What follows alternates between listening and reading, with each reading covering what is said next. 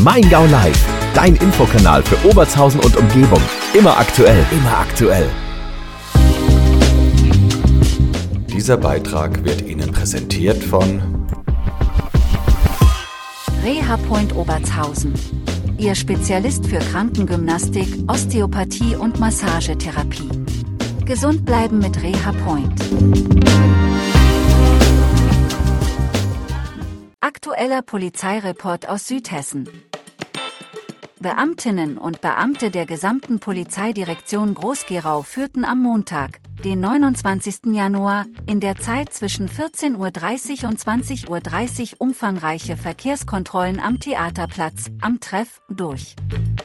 Bei den Kontrollen stand die Fahrtüchtigkeit der Fahrerinnen und Fahrer im Fokus der kontrollierenden Beamtinnen und Beamten.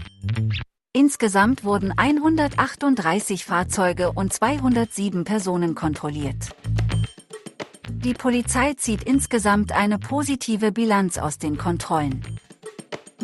Trotz intensiver Überprüfungen hinsichtlich Drogeneinfluss am Steuer wurde diesbezüglich nur ein einziger kontrollierter Autofahrer auffällig. Der Großteil der Fahrerinnen und Fahrer verhielt sich dagegen vorbildlich und beachtete die Verkehrsregeln. Ein paar Verfehlungen registrierten die Ordnungshüter im Rahmen der sechsstündigen Kontrolle aber doch.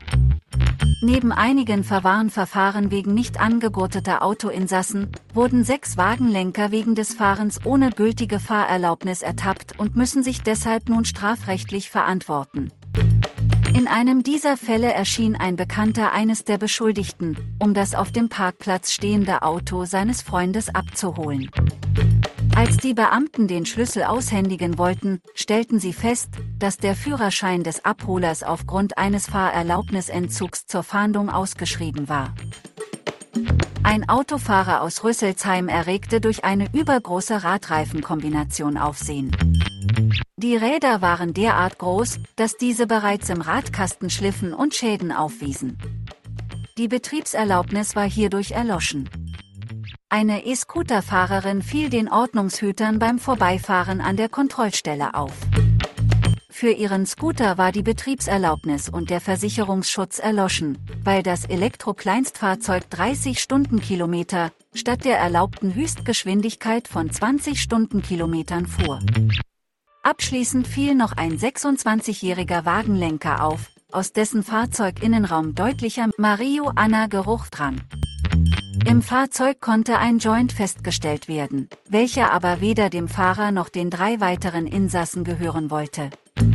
Ein Drogenvortest bei dem 26-Jährigen reagierte positiv auf Kokain. Der Mann wurde vorläufig festgenommen und musste sich einer Blutentnahme unterziehen. Ihn erwartet ein entsprechendes Ermittlungsverfahren.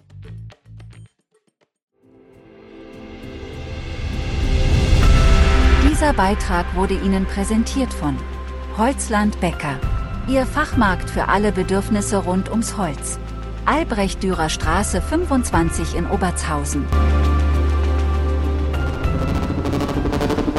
Mein Gau Live, dein Infokanal für Obertshausen und Umgebung. Immer aktuell, immer aktuell.